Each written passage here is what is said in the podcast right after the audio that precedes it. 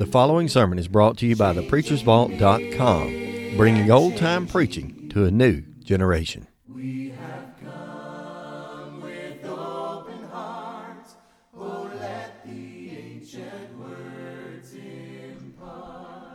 Friends, great delight and joy to see each of you here tonight. We realize that there are many other places that you could be and other things that you could be doing. And I hope and pray that when you leave, you will have been able to say it's been good for us to be here and that you've made the proper choice. And coming here tonight to worship God in spirit and in truth, John 4 24. And part of that worship is to preach the gospel of Jesus Christ. And our lesson tonight is one that has been a controversial lesson. Um, not in the New Testament era of time, but by the time that the Bible was translated from original language into various tongues, it has been a matter of contention. So, uh, such a matter of contention that the Church of England would not permit it to be translated from the Greek into English. It was a word that was transliterated. And by that we mean that the word baptism was given an English spelling, baptizo. Now, if everyone here tonight knew Greek, we would know what baptism was. If what scripture baptism was. If it took Greek for us to go to heaven, 95 or 6 or 7 or 80 percent of us wouldn't make it. And so something that is, in, that is this important is clearly pointed out in the Scriptures. And there's not a single solitary indication anywhere in the Scriptures that no one ever argued about the action that is involved in baptism and when one was scripturally baptized into Christ. That argument was never put in Holy Writ. And so the lesson tonight is going to be presented in such a way to present what the New Testament says regarding this subject. And at the end of each book, I have a sheet of paper here, just a small sheet. And all this is for is to help me gather up the facts at the end of the book. So if you would turn to the book of Matthew, we will start our study. And as you turn there, I want to again mention that tomorrow evening our lesson is going to be Faith Under Fire. It's a study of the book of 1 Peter and hope that you can come back then. We were looking for the word baptized, baptized, or baptism. The first time that this word is found in the New Testament is in the third chapter of the book of Matthew, in verse number six. And were baptized of him in Jordan, confessing their sins. Now, there's not an individual in this audience, if they'd never heard anything about baptism, that can tell exactly what was going on here or what baptism means. This is a reference to John. It just simply says he was bapt- that people were baptized of him in Jordan, confessing their sins. Then in verse number 11, he said, I indeed baptize you with water unto repentance, but he that cometh after me, who, who is mightier than I, whose shoes I'm not worthy to bear, he shall baptize you with the Holy Ghost and with fire. Holy Ghost baptism was ministered only on the apostles, Acts chapter 2. Baptism of fire is baptism of judgment, and that is yet to come. Flipping across the TV dial one night, I came across Benny Hinn, and he was praying for the baptism of judgment to come, or the baptism of fire to come. I said, This man surely doesn't understand what he's talking about. He's not prepared for judgment, and the baptism of fire is baptism of judgment.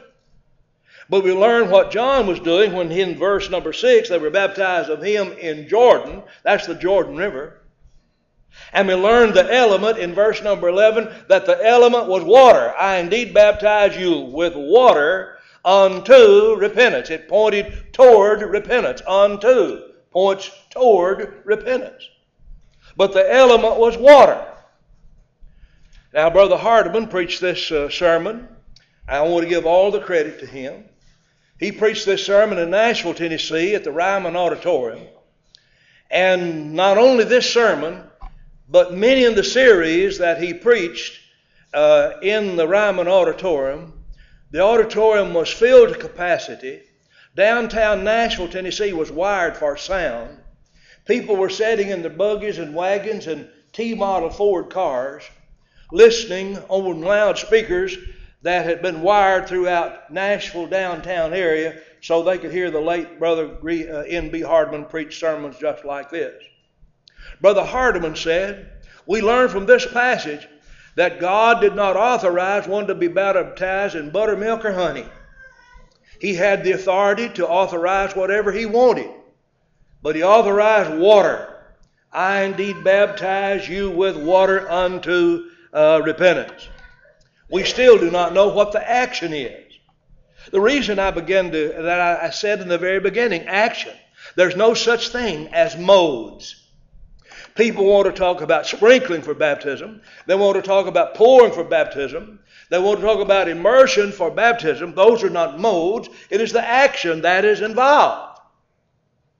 Whether or not well, baptism is for this purpose, some baptize in order for a person to become a member of that church. Some baptize as an outward sign of an inward grace. And on and on the litany of things goes of reasons why that people are baptized. I have baptized people who said that they were baptized a, long time ago and didn't understand what it was about. They were baptized because their mother or grandmother or granddaddy or, or father wanted them to do it. Well, these people voluntarily come and they heard John preparing the way of the Lord, preaching, and he was preaching a baptism of repentance, and that baptism was in water. Verse number 13. Jesus came to Galilee to Jordan unto John to be baptized of him. Whatever this is, Jesus commanded it. If you'll read further, he was baptized, verse uh, six, uh, number 16. Jesus, when he was baptized, went up straightway out of the water, the heavens were open, and unto him. And he saw the Spirit of God descending like a dove and uh, lighting upon him. So, this baptism that Jesus had now was to fulfill all righteousness. Verse 15. Because we're going to read some passages in a few moments, I'm not going to give them away. Well, Jesus not baptized for the same reason, the same purpose that we are. He used to baptize to fulfill all righteousness. And we'll see in a few moments what I mean. Do you realize now that we're ready to turn to the 28th chapter of the book of Matthew? And then our study of this word in the book of Matthew will have been completed. And we learn three or four new facts that we have not, let, not yet learned. In Matthew 28 19, Jesus said, Go ye therefore and teach all nations, baptizing them into the name of the Father, the Son, the Holy Ghost, teaching them to observe all things whatsoever commanded you, and along with you always, even to the end of the world. Amen. Notice verse 19. Go ye therefore and teach all nations, baptizing them, therefore, the untaught cannot be scripturally baptized. This leaves out an infant. He said, Go ye therefore and teach all nations, baptizing. Can you feature teaching an infant regarding this matter of baptism? The Methodist discipline on page 400 in section, uh, 479, section 270, paragraph 1 says, let this child or the parents of this child have their choice of sprinkling, of pouring, or of immersion. That's foreign to the Scriptures. We have one choice when it comes to the Scriptures, and we'll learn what that choice is, and we've not learned what it is yet. But the religious world in general says this child or the parents of this child have the choice. They believed in infant baptism. It was brought in by the Catholic Church. It was never practiced in the first century. One cannot be baptized scripturally until they're taught. Now, here, brethren, a little bit of commentary. To think that we can herd people into the church and then teach them is wrong. We got the cart pulling the dog. We'll do whatever we can do to get them in the church, get them in the building, and we may even baptize them, and then we'll teach them. That's not what the scripture says. We're in reverse. We're backing up. We want to go forward. He said, Go ye therefore and teach all nations. Baptizing them. That is after they're taught. Baptizing them. Notice now, we learned something else. Look at the names attached to it the Father, the Son, and the Holy Spirit. Go through your Bibles when you have time and mark down every time that the Father, the Son, and the Holy Spirit are attached to anything. You'll see the importance of the subject that we have under consideration.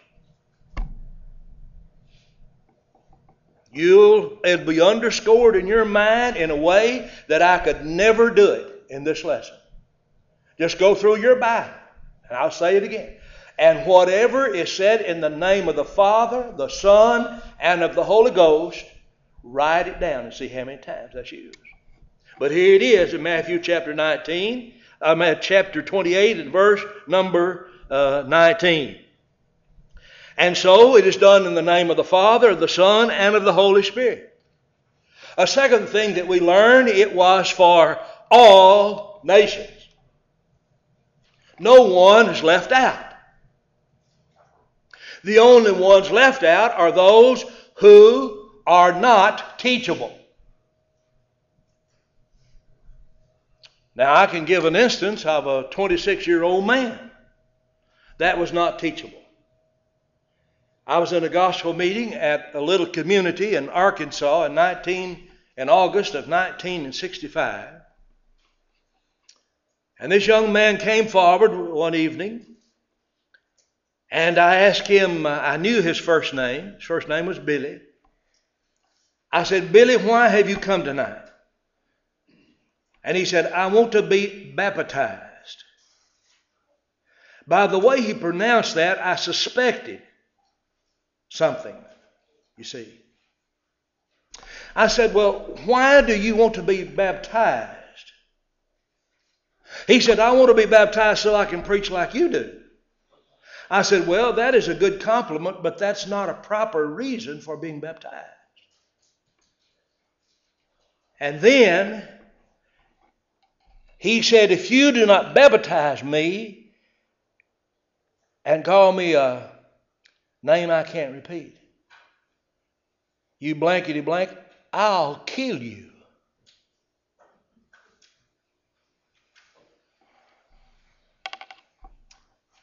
My Carrie's father was still living. And after service, we got home, he called the sheriff and asked if so and so was capable of really killing me. He said, Yes, he's capable. He said the Secret Service has just turned him loose. He said he drew a picture of LBJ on a cross with a dagger in his heart with blood dripping down. Said, We'll protect Harrell for the rest of this meeting.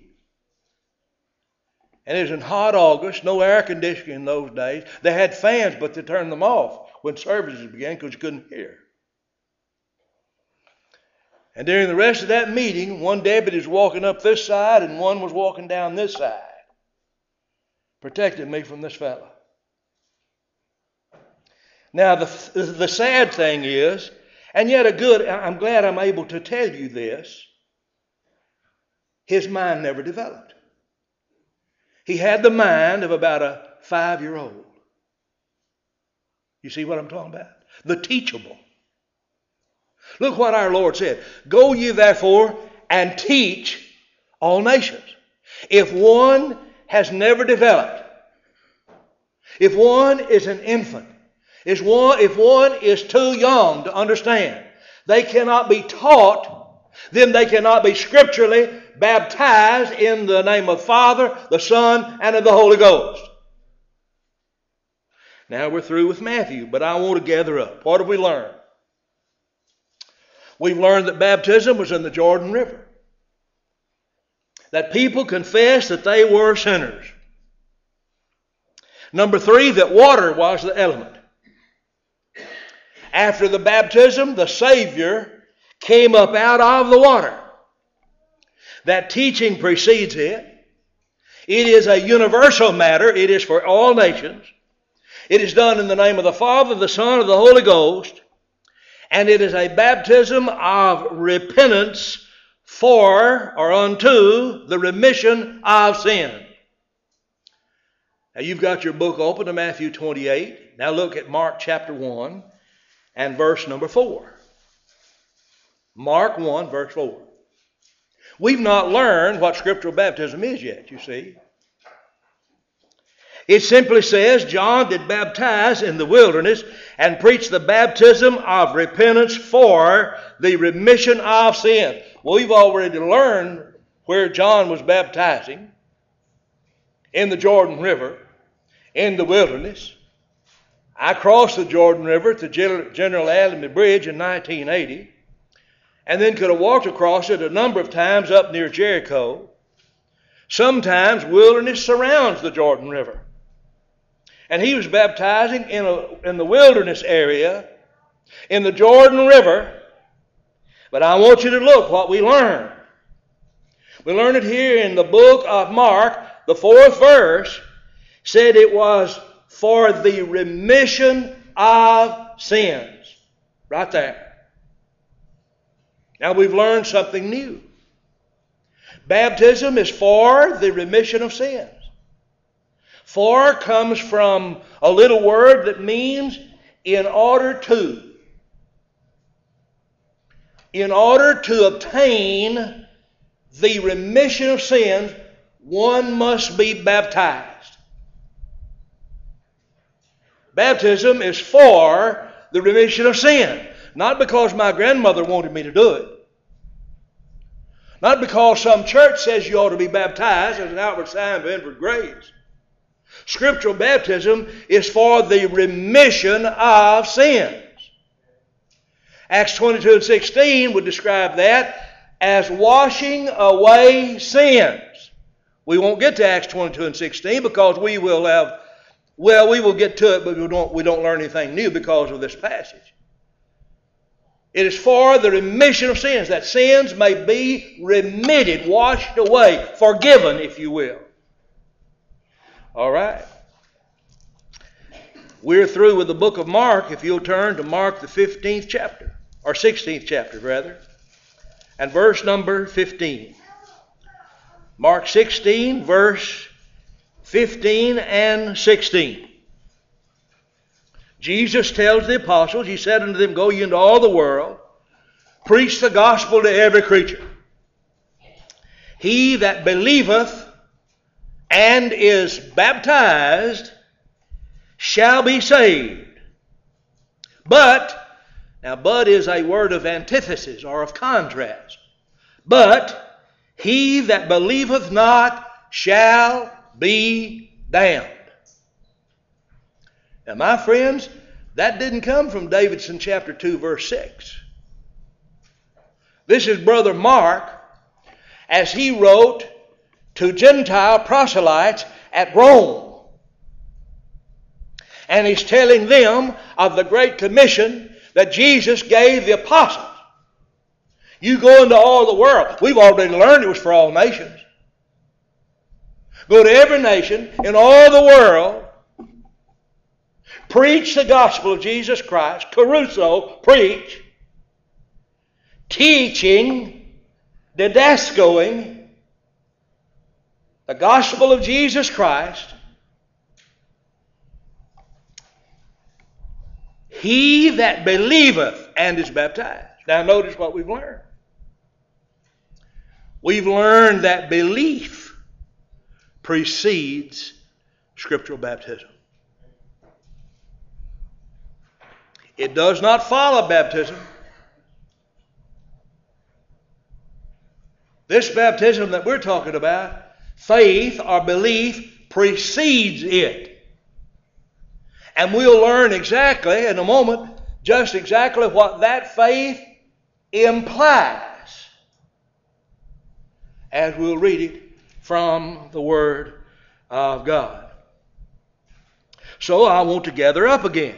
I just gather up from the book of Mark. I gathered up from Matthew. At the end of the lesson, I'll gather up all of it. We've learned that it's for the remission of sins, didn't we? Mark 1, verse 4. We have learned that belief precedes it in addition to teaching. Now, I can quote all the 10th chapter of the book of Romans. Paul said, Whoever calls on the name of the Lord shall be saved. But he said, How shall they call on him in whom they've not, believed? How shall they believe on him in whom they've not heard? And how shall they hear except there be a preacher? And how shall he preach except he be sent? Look at what Mark said. Look at what Paul said. He said, One must hear before he can believe.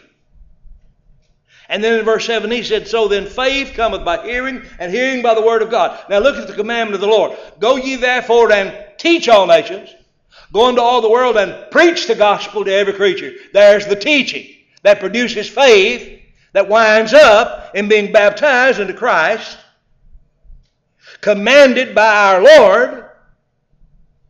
Belief precedes scriptural baptism. The next time we find our word is in Luke 3:21, but we do not learn anything new. In 3 and verse 21, now when all the people were baptized, it came to pass that Jesus also being baptized and praying, the heavens were opened. We already learned that Jesus was baptized in Matthew chapter 3. Well, we're through with the book of Luke. Who would have thought it? Isn't that something? You thought this lesson would take till 9 or 10 o'clock, didn't you? Well, the next time we find our passage is, a passage is in John chapter 1. But we do not learn anything new. The verses that we find it in, verse 25, 26, they asked him and said, Why baptizest thou then, if thou be not that Christ, nor Elias, neither the prophet? That was, this was asked of John the Baptist. Why are you baptizing? We've already learned that he was baptizing, so we don't learn anything new. You see, then in verse number uh, 26, John answered saying, I baptize with water. We found that out in Matthew 3.11. I'm just trying to demonstrate that here are some passages that use the word, but we do not find out anything new. And he said, I knew him not, verse 33, but he that sent me to baptize with water, the same said of me, in whom I see the Spirit descending. We learned that in Matthew 3. We don't find out anything new uh, whatsoever in these verses. In John 3 and verse 23, we have our word again, but we do not have any new information. John was baptized in Aenon near to Salem because there was much water there. Now, people who are members of the Church of Christ says that settled it right there. That settles the question right there. Well, I disagree with that. If I had a gallon bucket of water sitting here on this side of the stand, and a thimbleful on this side of the stand, a gallon would be much compared to a thimbleful, wouldn't it? This is a relative term. There was much water there. But don't forget this, this is going to take on new meaning in your life in a few minutes. A 55 gallon drum of water is much compared to a gallon, isn't it? So this does not prove what the Church of Christ people might say about it. You see, I'm also preaching this lesson from the standpoint of not being prejudiced toward the subject that I'm speaking on. It just simply says that John was baptizing at Aden near Salem because there was much water there. And so uh, that is it. You know we're through with the book of John? The next time we read of our word is in the book of Acts in the second chapter and verse number 38.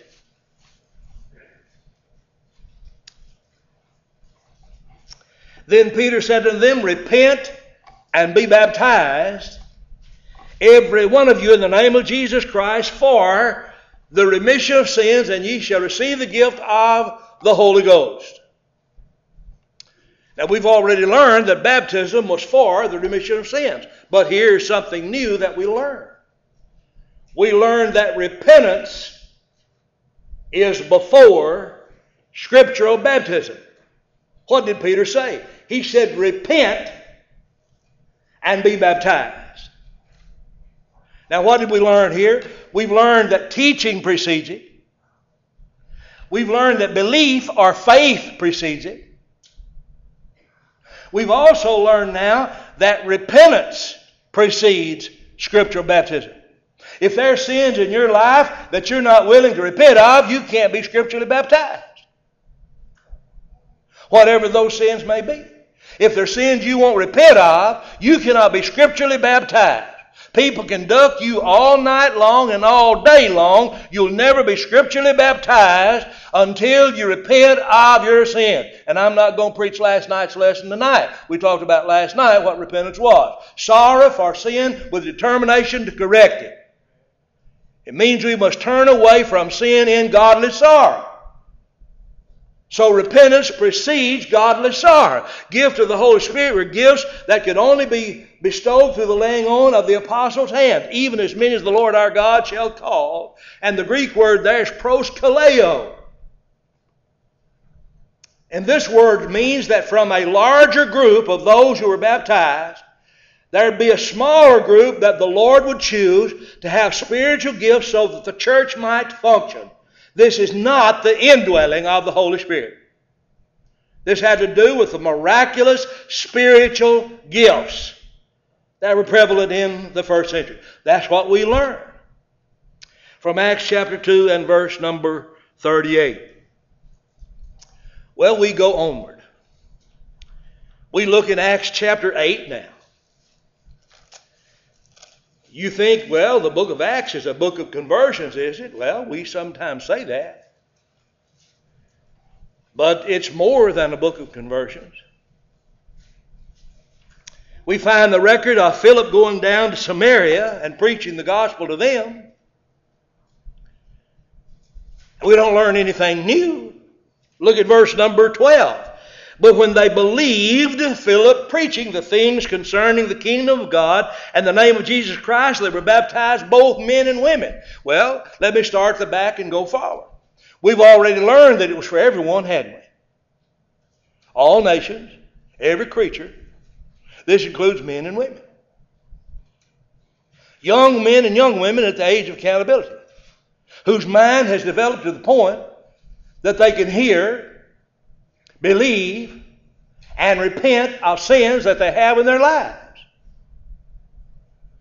Now, the Samaritans heard the gospel preached. They believed the things preached that was preached. And they were baptized, both men and women. We don't learn anything new that we did not know already, had not already learned.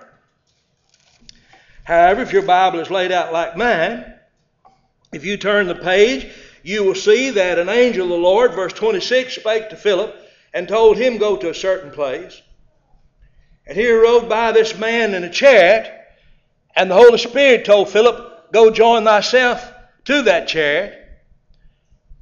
And this Ethiopian nobleman was treasurer unto Queen Candace of Ethiopia, and by the way, Queen Candace was a dynasty of queens, not a single queen. It was a dynasty of queens, like the, uh, the Queen of England, a dynasty type situation. He said, You understand what you're reading? He said, How can I accept seven man? He began the same scripture he was reading. And the scripture that he was reading was Isaiah 53, verse 7 and 8. And he preached unto him Jesus. We've already learned that that's essential. The gospel must be preached, the word must be sounded out. And as he preached unto him Jesus, the scripture says, and when they went on their way, they came to a certain water. We've already learned that water is the element, hadn't we? And the eunuch said, See, here is water. what doth hinder me to be baptized? So when we preach Jesus, preaching baptism is essential if we're going to preach Jesus. If you preach Jesus and leave baptism out, you have not preached Jesus. Just that simple. What hinders me to be baptized? Philip said, If thou believest with all of thine heart, thou mayest. Have we not already learned that one must believe? But now look what we learn. He said, I believe with all of my heart that Jesus Christ is the Son of God. Here he confessed his faith in Christ. Jesus said, If you confess me before men, I'll confess you. He confessed his faith in Christ. We have then the conversion of Saul. We don't learn anything new. Saul, then called Paul, recalls his conversion three times in the book of Acts to different individuals.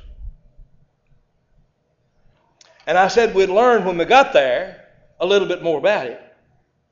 Acts 22 and 16, he is recalling it. He said that Ananias told him, And now what tarriest thou? Arise and be baptized, washing away thy sins, calling on the name of the Lord. That is, in the name of the Lord, by his authority, you arise and be baptized, washing away your sins. And I said, when we get to it, we will understand what forgiveness of sins is about. Sins are washed away washing away your sins. Baptism is for in order to obtain, Mark 1 4, the remission of sins. Acts 2, verse 38, for the remission of sins. What does it mean? Sins washed away, forgiven. The sinful condition of man undone through the waters of baptism.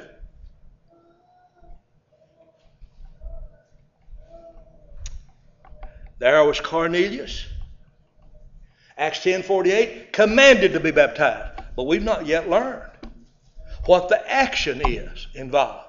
But he was commanded to be baptized. There was Lydia and her household in Acts 16. A group of women down by the riverside praying. And through the Word of God, her heart was open. And she and her household were baptized. Ever what that is. They were baptized. There was a damsel that followed Lydia and Paul as they went about from day to day and did this three days, saying of Paul that he was one of the Most High God. Paul didn't want the recommendation of a false teacher. He cast the demon out of her. And for this he was thrown into prison. Paul and Silas. Acts the 16th chapter. At midnight they were singing praises unto the Lord. The prison doors were jarred open.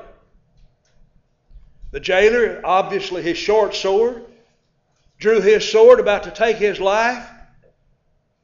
And Paul cried out and said, Do thyself no harm. We're all here. He called for a light and sprang in trembling and says, Sirs, what must I do to be saved? He took Paul and Silas, washed their stripes, put food before them. There was evidence of repentance. Took them the same hour of the night and baptized them. We didn't learn anything new, though. We've already learned those things. Now, we are, we're through with the book of Acts.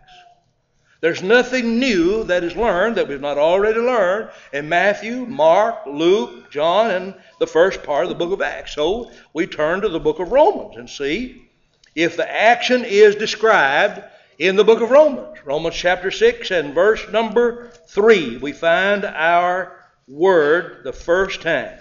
Let us look at it. Know ye not that so many of us as were baptized into Jesus Christ were baptized into his death. Well, we've already learned in Matthew 28 19, we're baptized into the name of the Father, the Son, the Holy Ghost. There's Christ.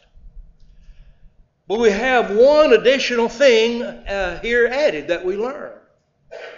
Let's read it carefully. Know ye not that so many of you as were baptized into Jesus Christ were baptized into his death? His blood is what cleanses us, that washes away our sins. We reach His blood in the waters of baptism. There's where we reach His death, is in baptism. It is a crucifying, as Paul goes on to show, it's a crucifying of the old man of sin.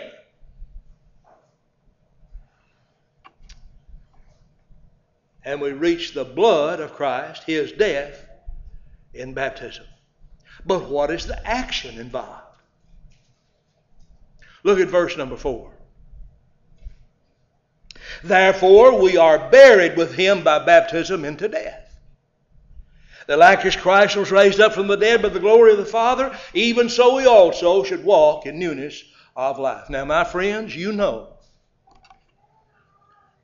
you know that that settles the matter, don't you? Is baptism a sprinkling? Look at Romans 6, verse 4 and tell me. Is baptism a pouring some water on a person's forehead? Look at Romans 6 and verse 4 and answer the question. Turn over to Colossians 2 and verse 12. I'll give you a moment to get there. Colossians 2 and verse 12. If the Bible said it once, it's enough, by the way. Buried with him in baptism, wherein also you're risen with him through the faith in the operation of God, who hath raised him from the dead. Buried with who? The Lord. Buried with him in baptism.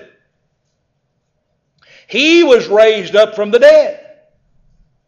We're raised up from the watery grave to walk in a newness of life or a new creature. The American Standard says a new creation. If any man be in Christ, he is a new creation, the American Standard said of 1901, which is a pretty good translation of that. A new creature, a new creation. Did that happen before one went down into the water grave of baptism and was buried with his Lord in baptism? Not to say the least. You can pour all the water in the state of Mississippi and Tennessee on somebody and it'll not wash their sins away. You can sprinkle all the water in the state of Mississippi and Tennessee on somebody and it'll not save them from their sins. But one who hears the gospel of Jesus Christ, believes that Jesus Christ is the Son of God, makes that confession of faith, repents of sins, and is buried with his Lord in baptism, he's raised up to walk in newness of life. Galatians 3, verse 27 For as many of you as have been baptized into Christ have put on Christ. Baptism is where we put on Christ. If you've not tonight been buried with your Lord in baptism for the remission of sins, you are out of Christ looking in. You have not been baptized into Christ for the remission of sins. Let me read the passage again. Turn to it. Galatians 3.27. For as many of you as have been baptized into Christ have put on Christ. There's no way to put on Christ without being baptized into Christ. Look at what the Apostle Paul said. Don't take my word for it. Look what the Apostle Paul said by divine inspiration.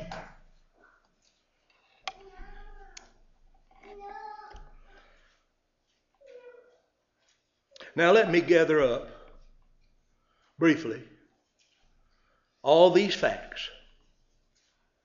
And as we begin to look at these facts, would you begin to look at your baptism? And ask yourself is my baptism scriptural? Is it according to what we have read tonight from God's holy and divine word? And in all of the cases that we have read and studied together, did you ever even see a hint of anybody arguing about whether they ought to be baptized or not? It was never a question that was argued in the Holy Scriptures. Now, here's the facts baptism was in the River Jordan. Now you know why, don't you? People confess their sins. Water was the element. Well, that was what was in the River Jordan water, not buttermilk or cider. So it begins to make even more sense. After the baptism, the Savior came up out of the water. That's a pretty good indication that he was down in the water. And we learned that, and though we did not read that part of Acts 8, it says both Philip and the eunuch went down into the water, and he baptized him. And when they were come up out of the water, they both went down into the water.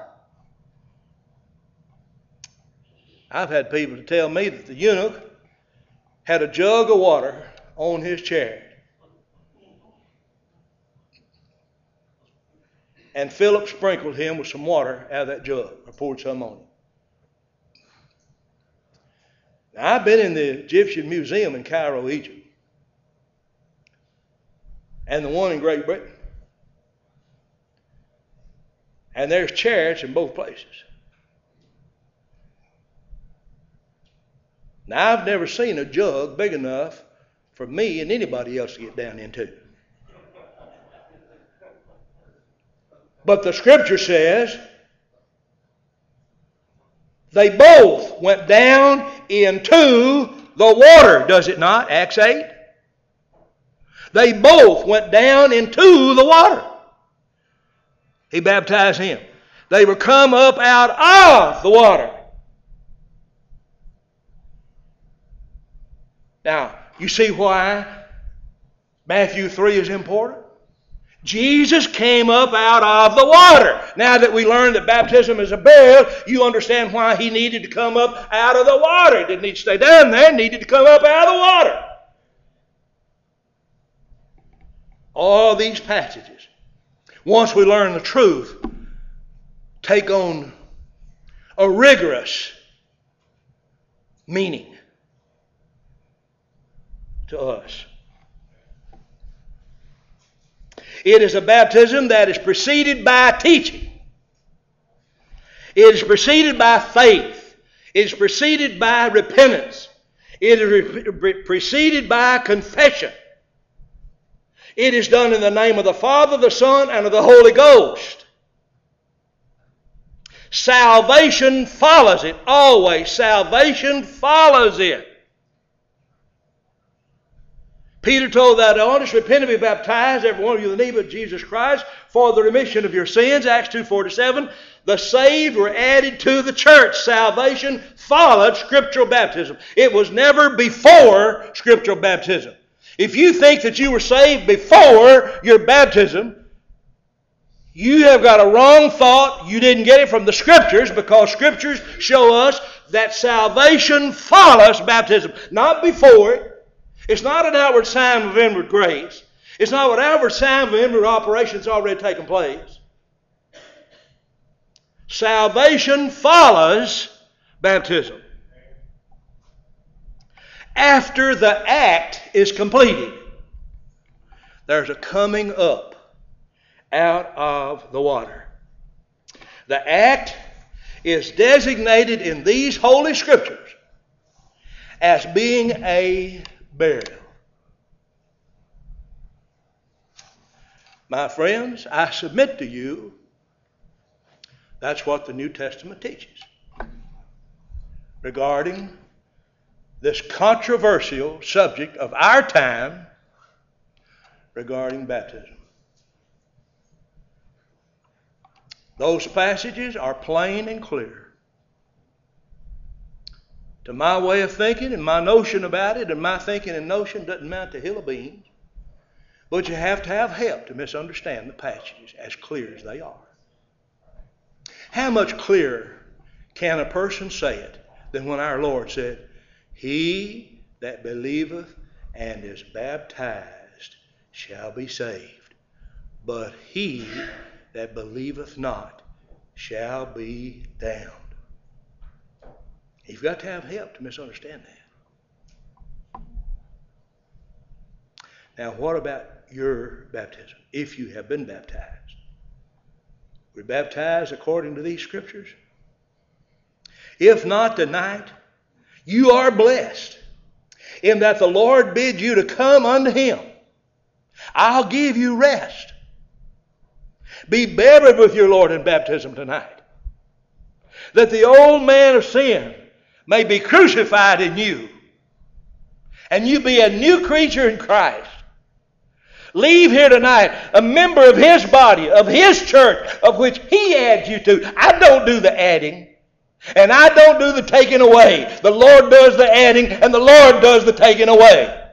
And He told the church at Ephesus, unless you repent, I'm going to take you away. Acts chapter 2. They had all been baptized by the Apostle Paul, about 12 of them, the record of which is in Acts 19. Lord asked the church, Don't you want to obey the gospel tonight?